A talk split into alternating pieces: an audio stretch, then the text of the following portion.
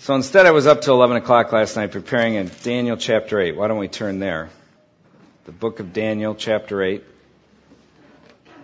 We've been busy constructing a um, eschatology. And I've actually been developing it and deciding about it right here as I study each week and stand behind the pulpit. um, it's like I did a bunch of studying and then came to my conclusion. No, I'm actually want to build a eschatology based on good exegetical work. To simply go over the verses and draw out from them what the scriptures are saying. Exegesis, you know, ek is the Greek word which means out. You want to draw out from scripture what it is saying. That's what you want to do when you're trying to trying to interpret the scriptures.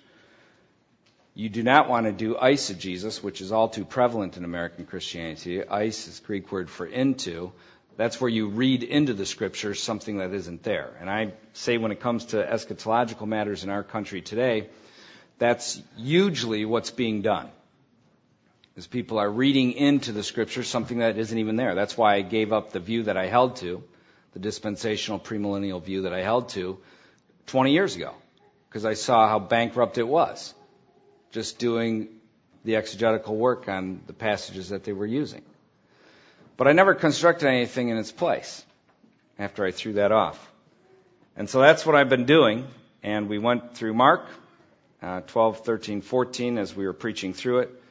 And now we came and are preaching through Daniel, and now we're hitting more eschatology. We did in chapter 2, and now we are here in chapter 7, and now chapter 8, all the way through to chapter 12, all dealing with eschatological matters.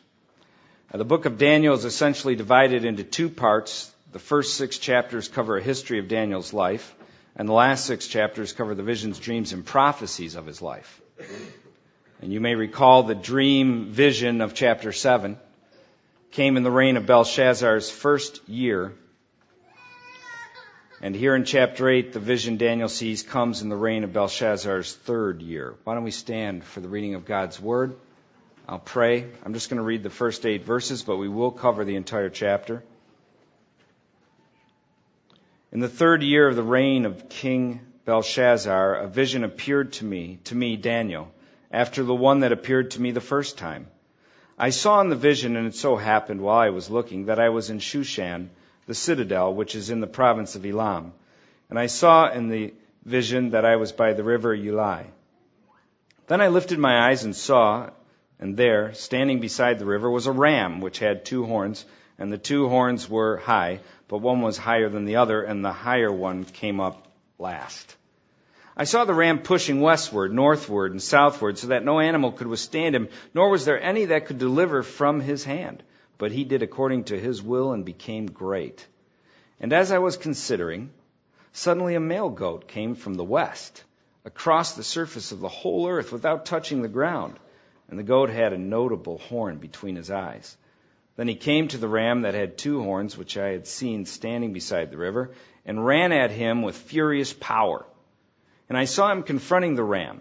He was moved with rage against him, attacked the ram, and broke his two horns. There was no power in the ram to withstand him, but he cast him down to the ground and trampled him, and there was no one that could deliver the ram from his hand. Therefore the male goat grew very great but when he became strong, the large horn was broken, and in place of it, four notable ones came up. Four winds of heaven. May God bless the reading of his word. Let's pray. God, we thank you that you have preserved your scriptures down through the years so that we can study them, so that we can know your ways and your thoughts. And Lord, we thank you that we have time here in the book of Daniel. And as difficult as some things can be, to seem to understand, we thank you that you preserved them so that we can study them. God, I just ask and pray that you use this sermon for good in each one's life. May each one understand your ways and thoughts better because of what's preached here today. And may it cause each one to love you deeper and desire to serve you greater. And I ask these things in Jesus' holy name. Amen. Could be seated.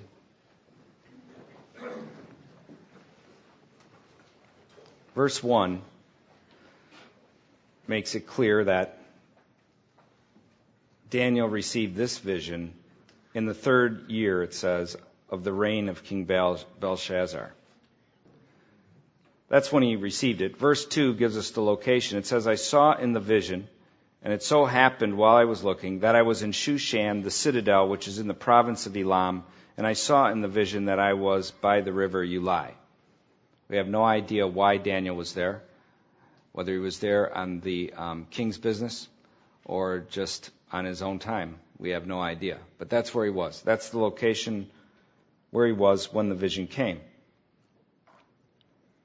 And in verse 3, he starts to define what the vision was. And he says, Then I lifted my eyes and saw, and there, standing beside the river, was a ram which had two horns, and the two horns were high, but one was higher than the other, and the higher one came up last. Here we go with the whole animal beast thing again.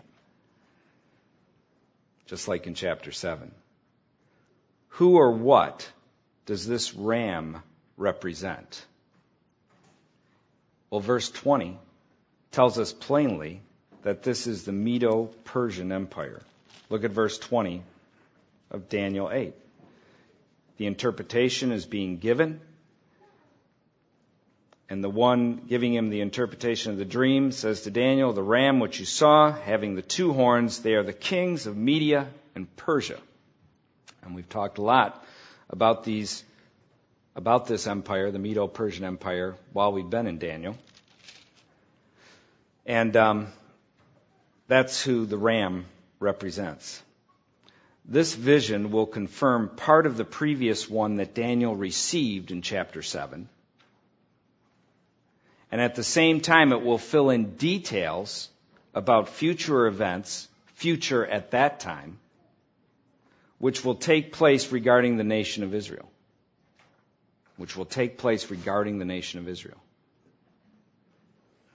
Before we move on to verse 4, notice one of the horns is higher than the other.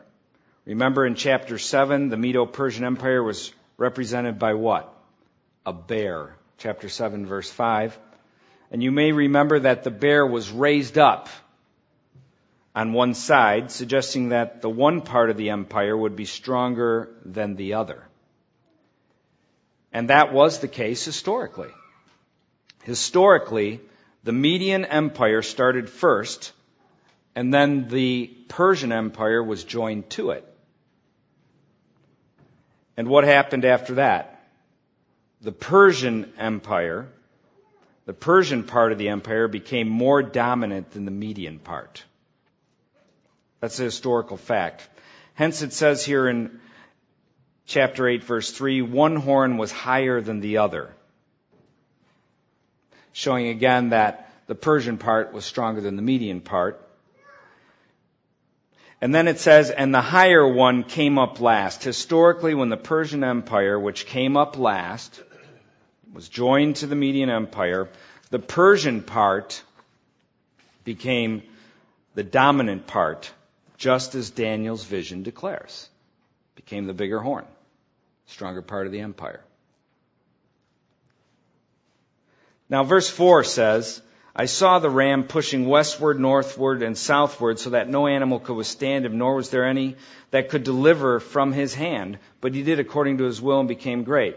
This is exactly the directions in which the Persian Empire made its conquests. It was located in the east, the empire itself, and it conquered to the north, to the south, and to the west. To the west, they conquered Mesopotamia, Syria, Macedon, and Asia Minor. To the north, they conquered Armenia and all the area around the Caspian Sea. To the south, they conquered Babylon and Egypt. The Medo Persian Empire became the world power of its day. Remember, Babylon was the world power. As we saw in Daniel's vision in chapter 7, it was toppled by the Medo Persian Empire. That's what's that's what's being talked about here, this ram. The Medo Persian Empire is conquering everything. As the scriptures say here in verse 4, no animal could withstand him. Now in verse 5, a different animal comes on the scene, again continuing this animal beast thing. Symbolic language used in these visions and dreams. And verse 5 says, And as I was considering, you know, what was going on here with this ram, Suddenly a male goat came from the west, the other direction, across the surface of the whole earth without touching the ground. And the goat had a notable horn between his eyes. Who is this male goat who came from the west? Who or what does this male goat represent? Well, thankfully, verse 21 tells us plainly as the interpretation of the visions given. Verse 21 says, And the male goat is the kingdom of Greece. Amen? So verse 21 tells us plainly that this is Greece, the Greco-Macedonian Empire established by Alexander the Great himself. They were situated in the west, as the scripture says here in verse 5. That's a historical fact. It's where Greece was, is in the west. And it says that the goat came across the whole surface of the earth without touching the ground. Across the whole earth means all the entire Persian Empire from west to east. Medo Persia was the world power of that day. God was going to raise up another power, the goat, Alexander the Great, the Greco-Macedonian Empire, to topple that world power and make a new world power. He moved with lightning speed. That is why it says that his hooves never touched the ground. He moved with lightning speed. You may remember in chapter 7, the empire of Greece was represented by a leopard with wings. Recall that? The empire of Greece was represented by a leopard with wings, also denoting speed. This is what Alexander the Great and his military conquest was noted for down through history. The speed with which he conquered. In only 11 years, he conquered the entire world. In 11 years. The notable horn mentioned in verse 5, between the goat's eyes, is representative of Alexander the Great himself. Now, verse 6 says, Then he came, he, the goat, came to the ram that had two horns, which I had seen standing beside the river, and ran at him with furious power. He ran at him with furious power.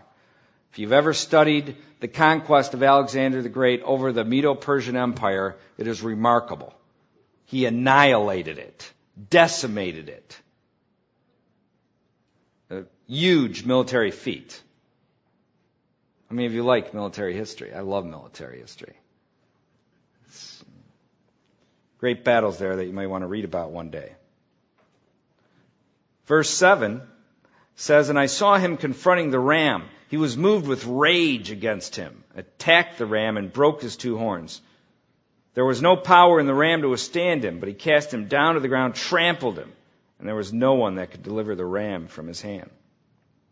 Talking about the Greco Macedonian Empire, led by Alexander the Great, annihilating the Medo Persian Empire. Says that the ram was moved with, uh, the goat was moved with rage against the ram. When you read history, you'll see that the Greeks had been mistreated by the Persians for many years, though they were the sole nation not to be conquered by them. The Greeks were the only ones not to, they were annexed by them, but they were never conquered by the Persians.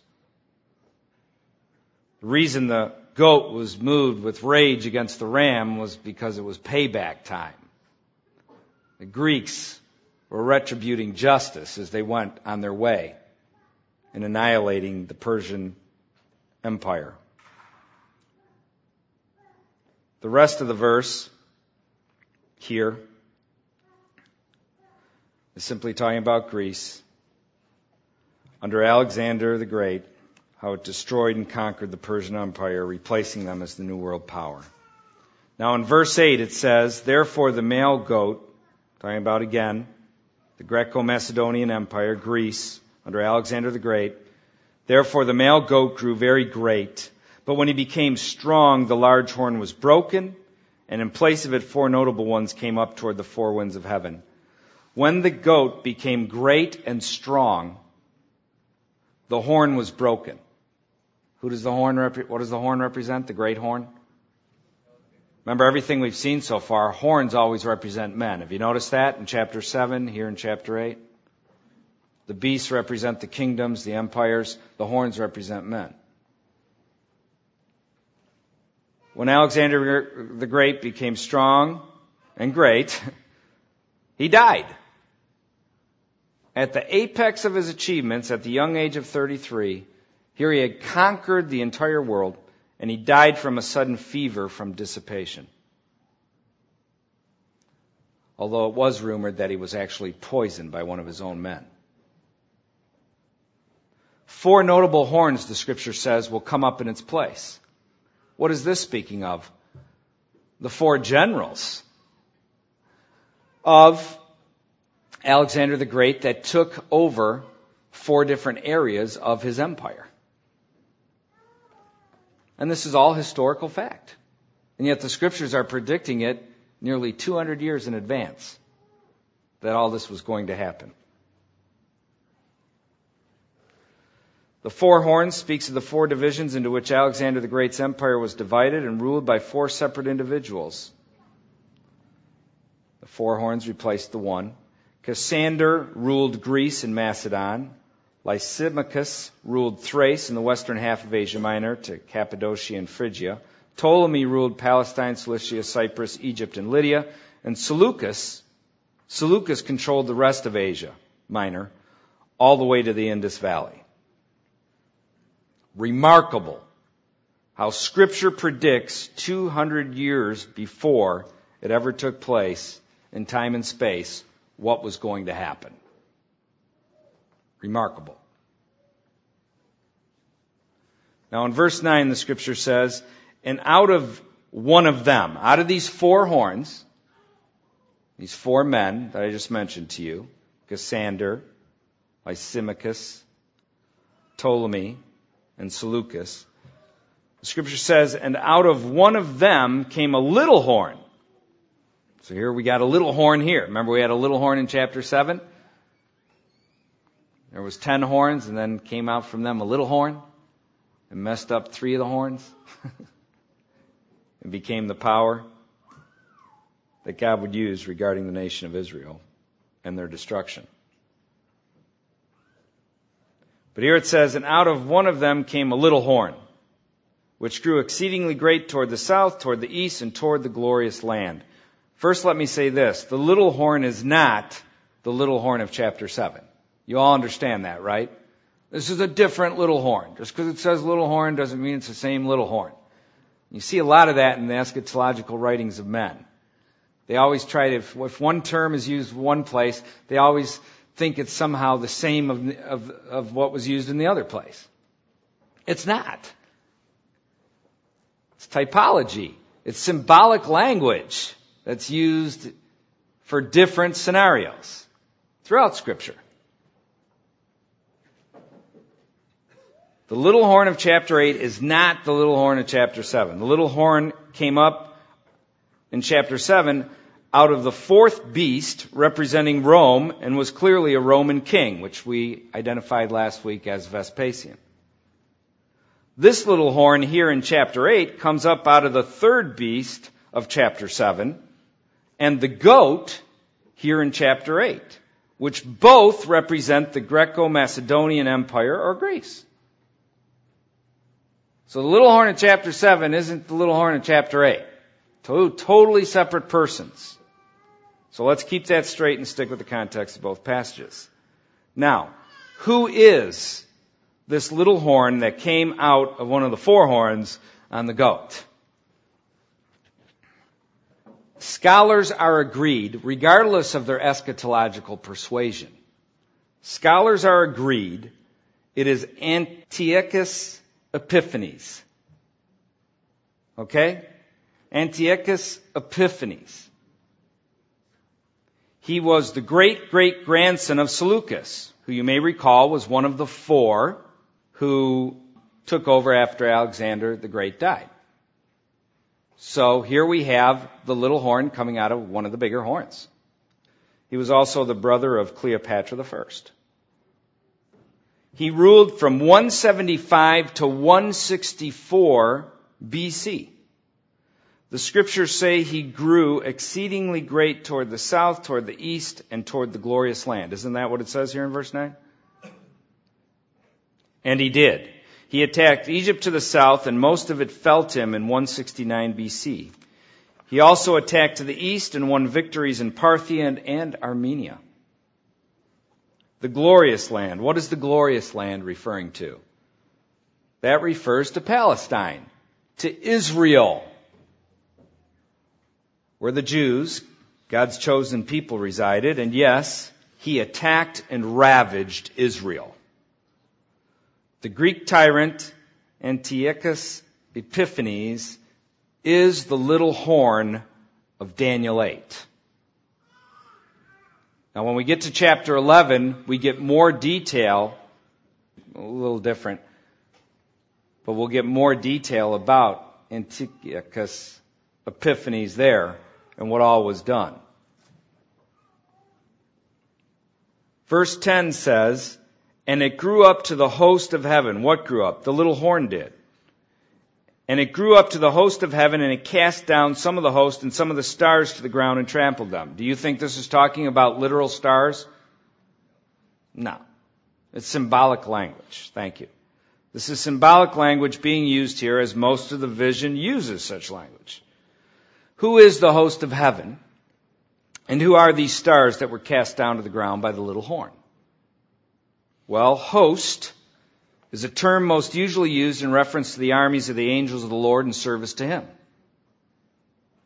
But it is also a term used in Scripture of the actual stars in the sky. And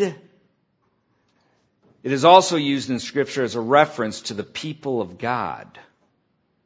For example, in Genesis 15:5, the people of God are spoken of as being as numerous as the stars in heaven, and in Exodus chapter 12, verse 41, the people of God are spoken of as the host of Yahweh. This is how it is being referred to here. It's talking about the people of God. The glorious land was just mentioned, Israel. All scholars are agreed on this. That is referring, being used in the sense of the people of God. It is referring to the people of God being cast down and trampled by the little horn, Antiochus Epiphanes. Now, verse 11 says, He even exalted himself as high as the prince of the host. And by him the daily sacrifices were taken away, and the place of his sanctuary was cast down. The prince of the host is a reference to God himself. So arrogant, so full of pride was Antiochus Epiphanes that he took on the people of God, stopped the daily sacrifices in the temple, and pillaged and vandalized it. He exalted himself as high as the prince of the host, was going to take on God himself. And it says that the little horn stopped the daily sacrifices in God's temple, cast down the sanctuary of God, and this is exactly what Antiochus Epiphanes did, historically. 167 or 168 BC, there seems to be a difference amongst historians. You read many historians, they say it happened in 168. You read many historians that say it happened in 167. I don't know why the conflict is there regarding that. But in 167 or 168 BC, Antiochus Epiphanes invaded Jerusalem. He had just failed to take all of Egypt. Remember I said he had won most of Egypt?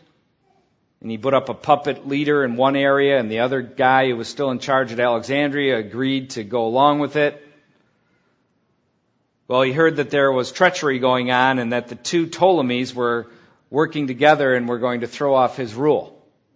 So he invaded Egypt again. But he had just failed to take it. Because as he went into Alexandria, he encountered the Roman commander Popilius Laenas. Remember, Rome is on the rise at this time. They would become the fourth beast of, of, of Daniel chapter 7. Remember that? They would become the new world power that would throw off the Greco-Macedonian world power. Here he meets the Roman commander Popilius Laenas, and Laenas humiliated Antiochus Epiphanes. He told him he wanted, the Roman Senate demanded him to leave Egypt. Antiochus said, Well, I need time to think about that. And Laenas actually drew out his sword and walked around Antiochus and scratched a circle all the way around Antiochus in the dirt and told him he was not allowed to leave that circle till he had his answer. till he gave his answer. Antiochus agreed to leave. So here he was, totally humiliated. If you knew anything about him, you read historical accounts about what this guy was like. I mean, he's so arrogant taking on God himself, gives you a little taste. This had to be huge in him personally to be defeated in such a way. You do know what Epiphanes means, right? God manifest. He thought he was God manifest in the earth. That's why he took on. He's anti, Antiochus the fourth is who he is. But he took on the name Epiphanes because he believed he was God manifest in the earth. So on his way back from this humiliating defeat, he stops in Jerusalem on a Sabbath day and orders his general, Apollonius, to take 20,000 troops and seize Jerusalem. He then erected an idol in the temple and sacrificed pigs, an unclean animal, on the altar. This idol became known to the Jews as the abomination of desolation. Daniel used that exact terminology in, in chapter 11, which again deals with chapter 8 and chapter 11 work together of Daniel, as we'll see when we get there. Daniel used that exact terminology. Jesus used this terminology in Matthew 24:15, Mark 13:14, and Luke 21:20. Regarding what? Rome. Regarding Rome and Vespasian. The daily sacrifices by the Jews were stopped at this time when Antiochus Epiphanes did what he did in 168 or 167 BC. The temple was pillaged and vandalized. There was a general sack of the city and many were massacred fulfilling all of what Daniel saw nearly 400 years earlier. Is that remarkable? I mean, it fits so perfectly historically. It's amazing. Verse 12 says, Because of transgression, an army was given over to the horn to oppose the sacrifices, and he cast truth to the ground. He did all this and prospered because of transgression, because of the sin and rebellion of Israel. An army, it says here, and we know historically an army of 20,000, was given over to the little horn, Antiochus Epiphanes, and he stopped, just as the scriptures say here, the daily sacrifices. This is an historical fact, which the scriptures predicted nearly 400 years earlier. And it says truth was cast to the ground. It says here in verse 12, the daily sacrifices were stopped, or opposed, and he cast truth to the ground. Let me tell you just some of the laws that Antiochus put the people of God under. It's just a few. They could not sacrifice to Jehovah, rather they were ordered to sacrifice to idol gods. The temple was renamed Jupiter Olympius. They were forbidden to circumcise their children, and those found guilty of doing so were punished on the spot. The child was killed and hung around the mother's neck to decay there for days. They were compelled to, quote, depart from the laws of their fathers and to cease living by the law of God, unquote. The book of God and the law of Moses was forbidden. It was searched out. Homes were invaded and it was searched for, and those found with it were executed.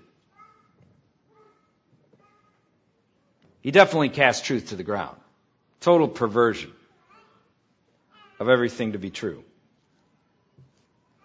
Verse 13 goes on, and says, Then I heard a holy one speaking, and another holy one said to that certain one who, who was speaking, How long will the vision be concerning the daily sacrifices and the transgression of desolation, the giving of both the sanctuary and the host to be trampled underfoot? So, they're talking about how long is this going to go on? How long will the sacrifices be stopped and this trampling of God's temple and all that, how long will that be allowed to go on for? Verse 14, we get the answer. And he said to me, For 2,300 days, then the sanctuary shall be cleansed. Now, the Hebrew word used here, which is translated days, in the New King James Version, which we use here at Mercy Seat, is actually, uh, to break it down to what it says plainly, you would say evenings, mornings. It's what's used in Genesis 1, which isn't the usual day of the Hebrew word that would be used for day.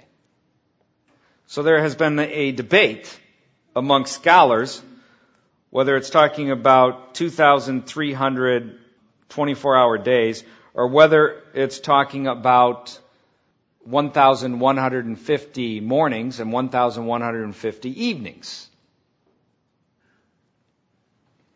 So they debate whether this is a six and a quarter year period approximately, if you go with the 2,300 24 hour days, or whether it's a, approximately a three year period if you go with the evening slash morning. That in mind, Hope you're still with me here. That in mind, in 165 or 164 BC, and again, I have no idea, the guys who say that what Antiochus did with the temple in 168 say things changed in 165. The ones who say it happened in 167 say things changed in 164. Okay? But in 165 or 164, regardless, it's a three year period for all historians. 68 to 65 or 67 to 64. It's a three year period for all historians. But in 165 or 164 BC, Judas Maccabees, his name is actually Judas Maccabeus, they became known as the Maccabees. My son, one of my sons, Trelic, his middle name is Maccabeus. After Judas Maccabeus. Judas Maccabeus restored the temple to proper worship.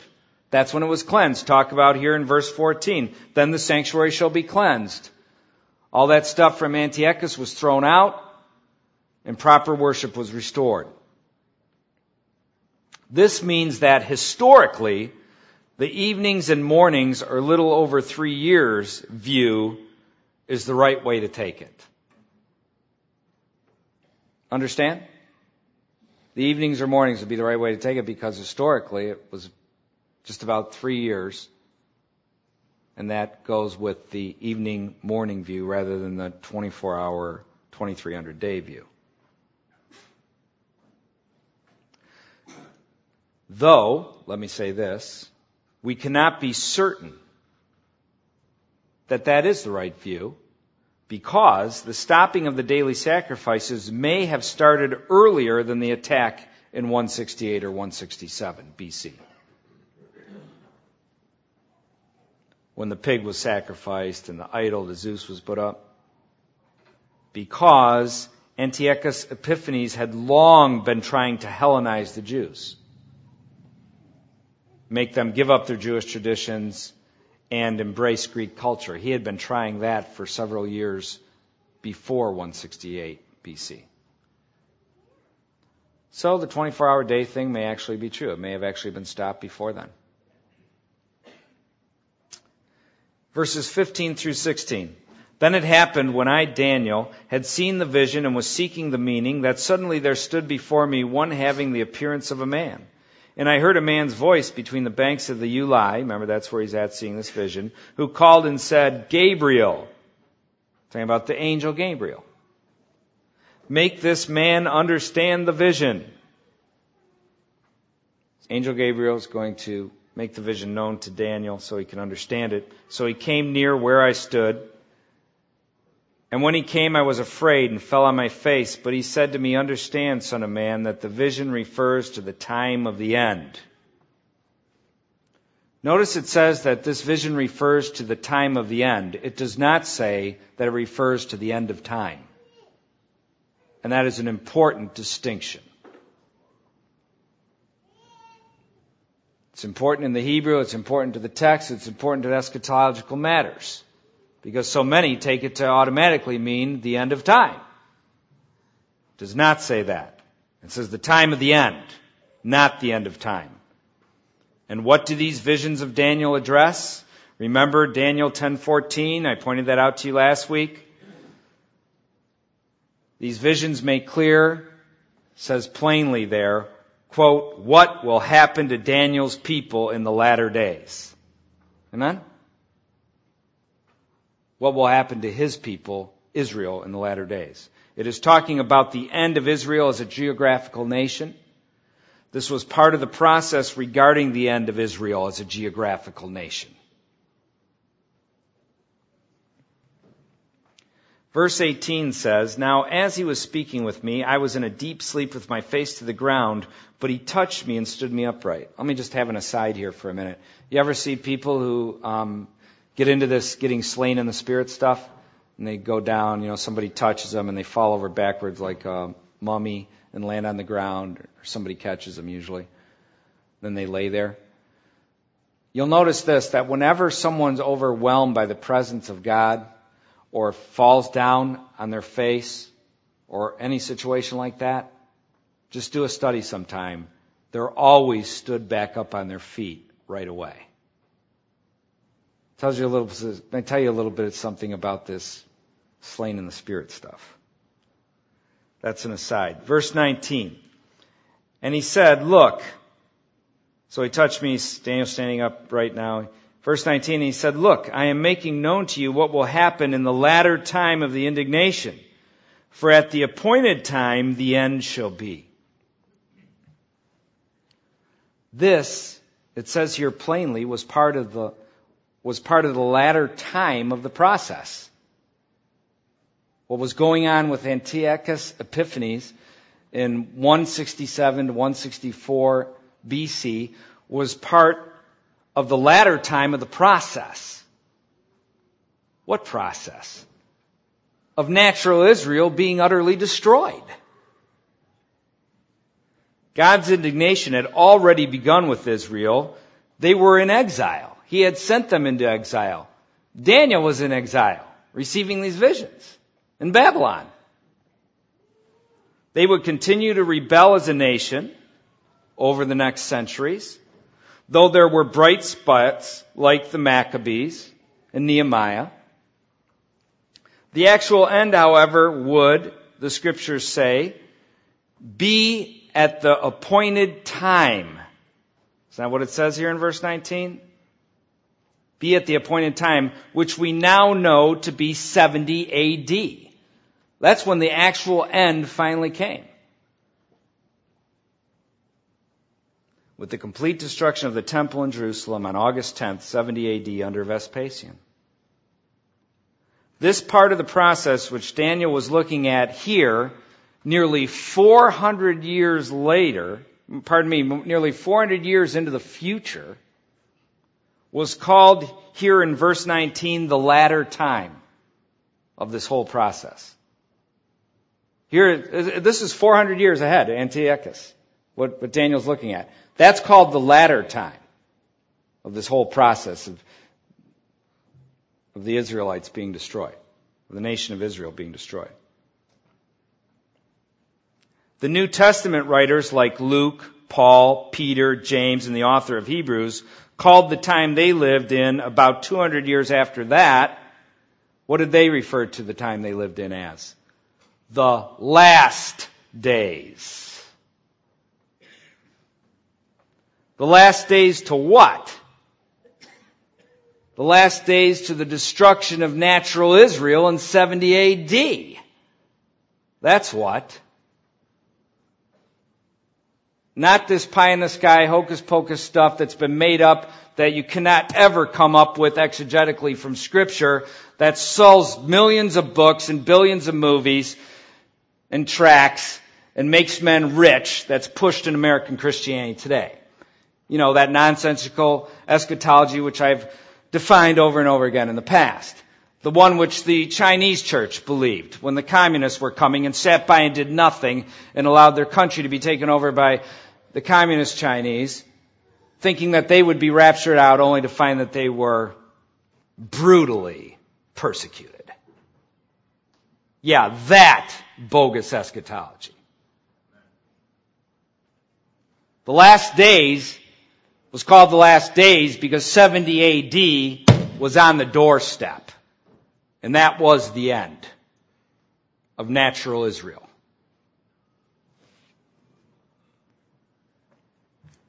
Now, verse 20 through 22 says, The ram which you saw having the two horns, they are the kings of Media and Persia, remember? He's interpreting for him. And the male goat is the kingdom of Greece. The large horn that is between its eyes is the first king.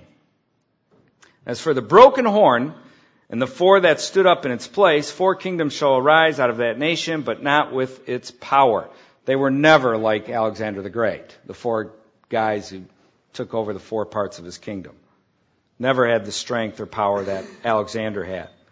Now, verses 23 through 25 is further detail, a further description of Antiochus Epiphanes. Let's read through here.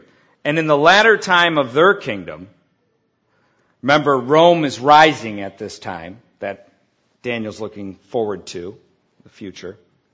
Rome is rising at this time when it actually took time and took place in time and space. So it was the latter time of their kingdom, of these four horns kingdom. They were about to be replaced as the world power by the Greco-Macedonian Empire was about to be replaced by the Roman Empire as the world power. So it says in that latter time of their kingdom, when the transgressors have reached their fullness, a king shall arise having fierce features who understands sinister schemes. And when you read accounts of historians from that day, from back then, near those times when Antiochus lived and the accounts they wrote of, he was a sinister, scheming dude. the guy was brutally wicked. Fierce features fits right in. Sinister schemes fits right in. His power shall be mighty, but not by his own power. Why? God was using him for his purposes in the earth. His power wasn't his own. God was using him for his purposes. He shall destroy fearfully. The man was ruthless. The thing I told you about if they circumcised their children, the child was killed and hung around the mother's neck, left there to decay for many days. Left to decay right around the mother's neck. That just gives you a little taste. You got to read how brutal and destructive Antiochus was. He shall destroy fearfully and shall prosper and thrive. He shall destroy the mighty and also the holy people. The mighty dealing, probably talking about Egypt. The holy people deal, clearly dealing, talking about Israel. Through his cunning, he shall cause deceit to prosper under his rule. Remember I read to you just some of the laws that he put in place in Judea, in Jerusalem? He'll cause deceit to prosper under his rule, and he shall exalt himself in his heart. Remember he named himself Epiphanes? God manifest. And this guy was loaded with self-exaltation, with pride and arrogance. He shall destroy many in their prosperity. He shall even rise against the prince of princes. A reference to God himself and the taking on of the whole temple. And then look what the last phrase of verse 25 says, but he shall be broken without human means. The little horn will be broken without human means. And that's exactly what happened. Antiochus died of a sudden malady. God took him out. He did not die by human means, namely, no man killed him. God took him out.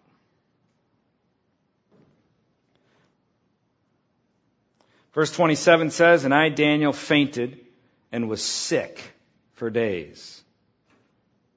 No wonder he was sick for days.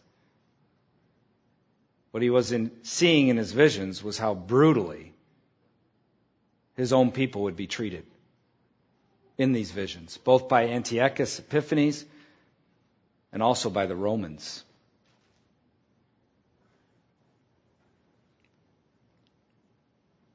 Afterward, I arose and went about the king's business. I was astonished by the vision, but no one understood it. He had seen the future of his people, the events that would befall them for the rebellion to God. The last sentence where it says, I was astonished by the vision, but no one understood it. I think the NIV captures the translation best when it translates it by saying, quote, I was appalled by the vision it was beyond understanding.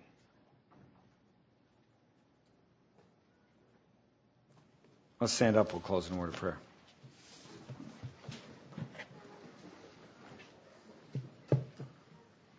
Now, when we go through chapter 9, that is going to be an important chapter because there's huge controversy amongst the different eschatological schools of thought regarding chapter 9 particularly verses 24 through 27.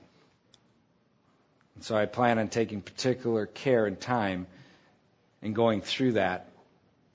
Let's bow our heads and we'll pray. Father, we give thanks and praise to you. We rejoice in you that we had this time in your scriptures. We thank you that they are understandable, that we can see how your word your declarations predicted hundreds of years before they actually took place. We are able to see how they took place in time and space, showing the truth of your word, O oh God. And Father, we just thank you that we can study these matters out and construct an exegetical eschatology where we can hopefully understand these things. So many bewildered by things that are taught with the hopscotch, skip around and say that this points to that. When you look at them contextually, they have nothing to do with it type of hermeneutic, God. It's insane. Lord, I pray and ask that as we go through here, people see plainly what is being spoken of and how it is understandable as we live after the fact. And God, we ask for these things in Jesus' holy name. Amen. You could be seated. And we're going to take communion at this time.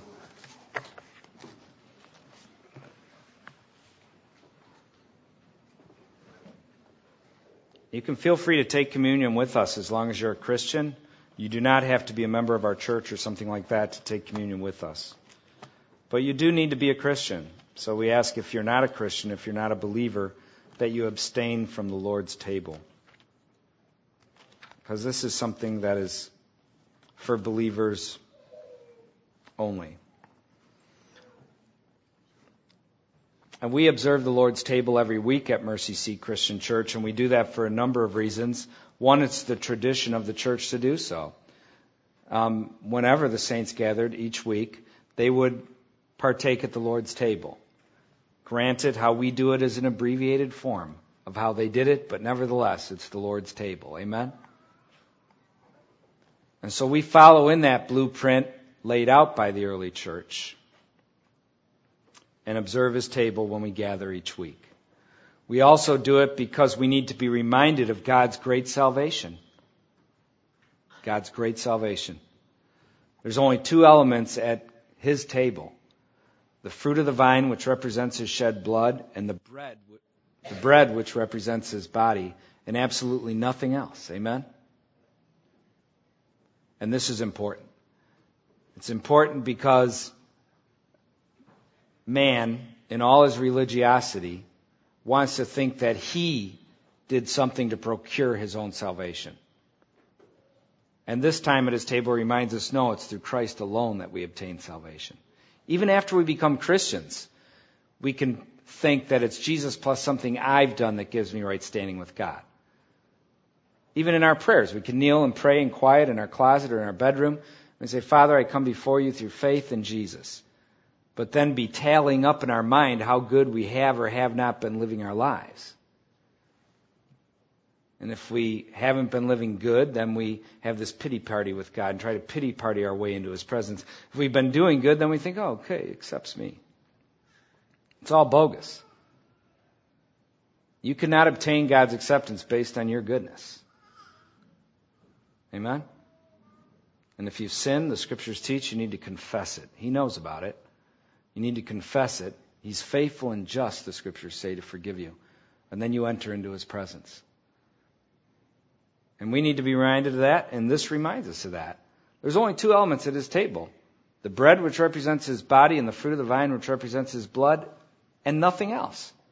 There isn't these two elements plus a list of how many hours I spent in prayer or how many good deeds I did.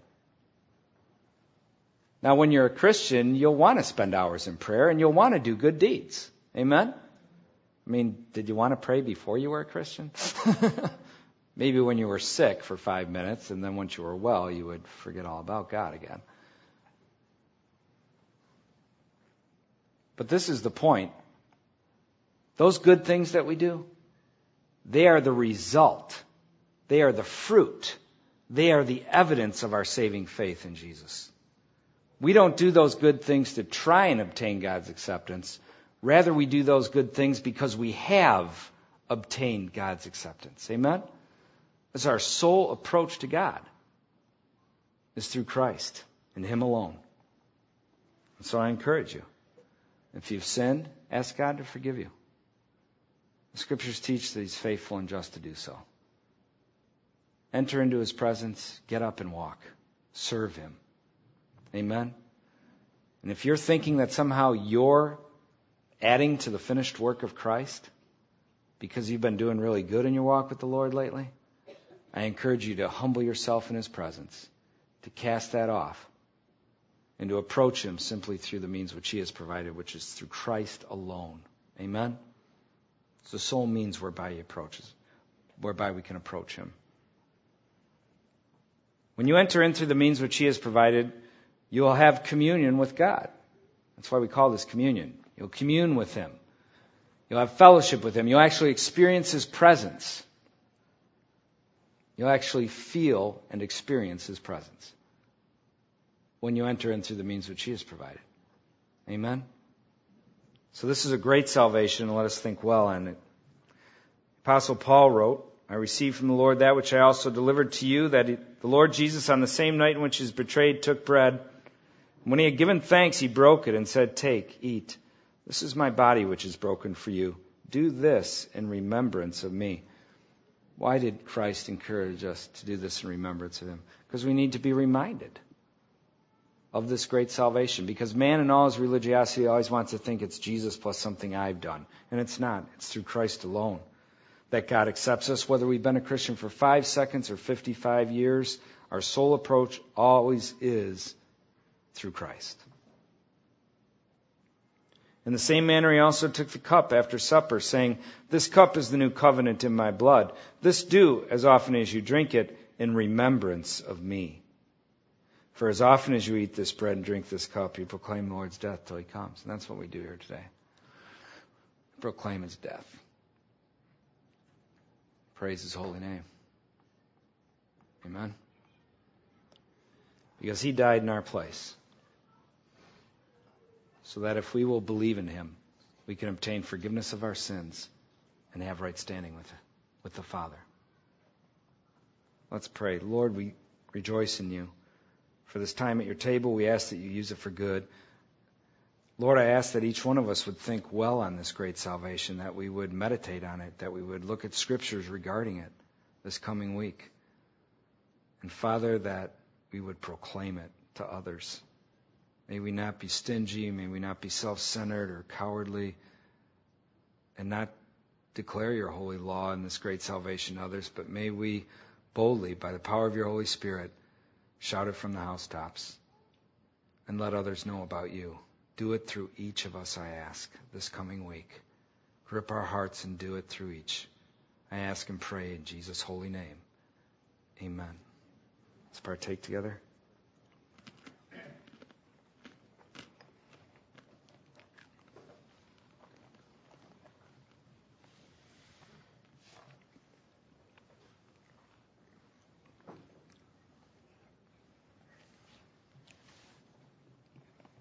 Stand up we'll close in a word of prayer.